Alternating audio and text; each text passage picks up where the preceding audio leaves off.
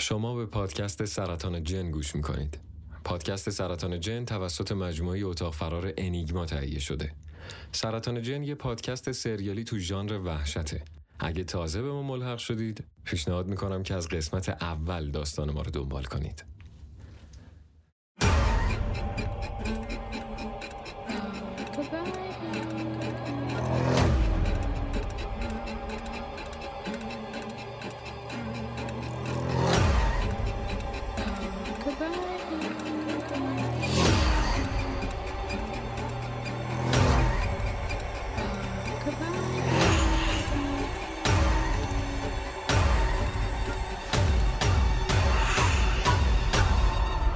سرطان جن.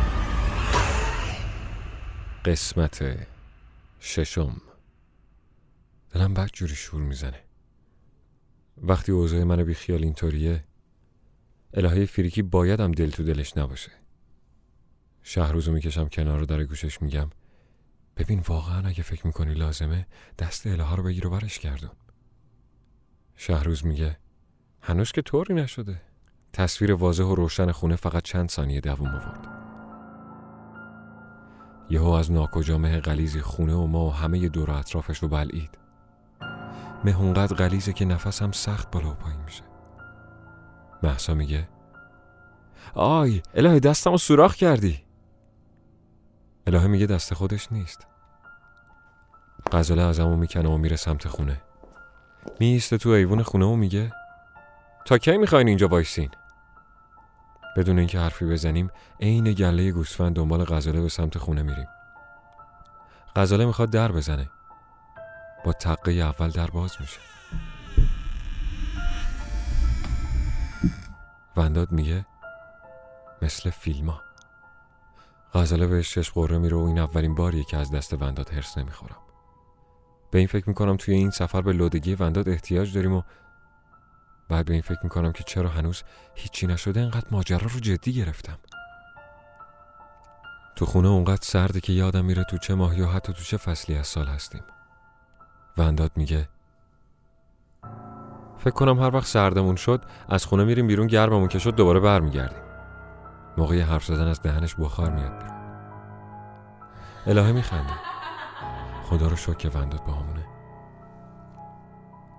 یه بوی عجیبی توی خونه پیچیده.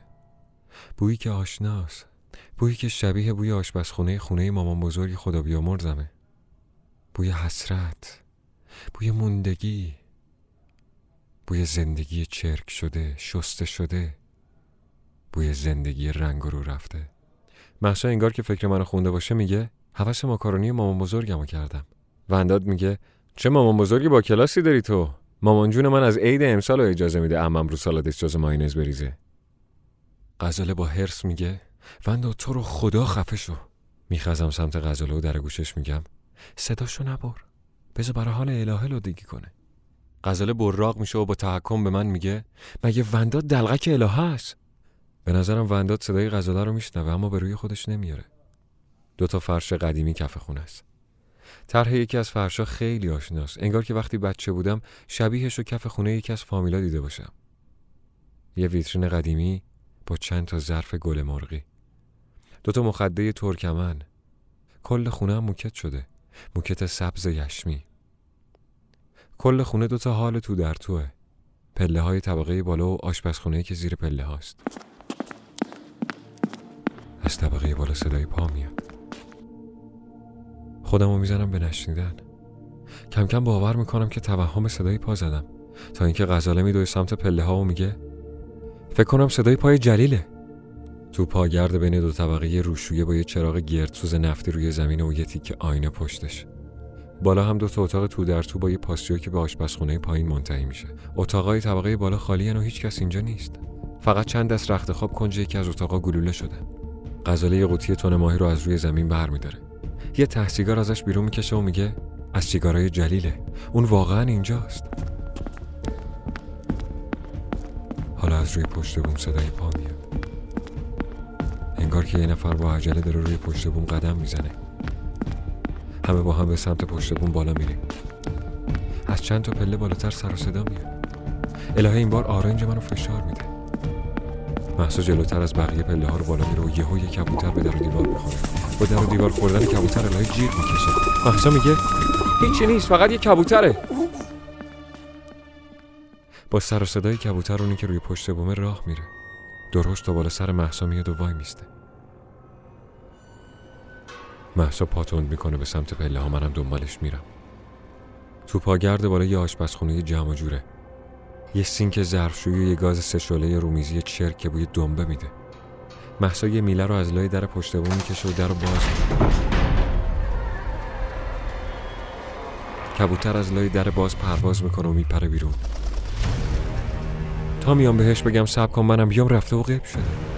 با صدای جیغ محسا نمی‌فهمم چطوری پله های باقی مونده رو دوتا یکی بالا میرم و خودمو پرت می‌کنم وسط پشت بوم محسا بخت زده به من نگاه می‌کنه و میگه میگم کی محسا کی کوش؟ غزاله می‌رسه روی پشت بوم میگه جلیل رو دیدی؟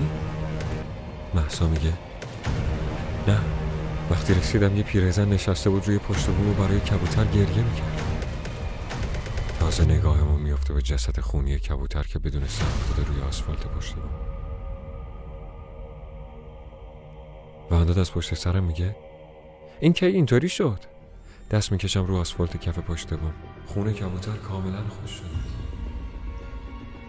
رو به بچه ها میگم فکر کنم این یه کبوتر دیگه است. این قبلا مرده. اون یکی حتما پر کشیده و رفته. ونداد از محسا می‌پرسه برای کبوتر جیغ کشیدی؟ محسا میگه برای پیرزنه. آخه سرتاپ سیاه بود.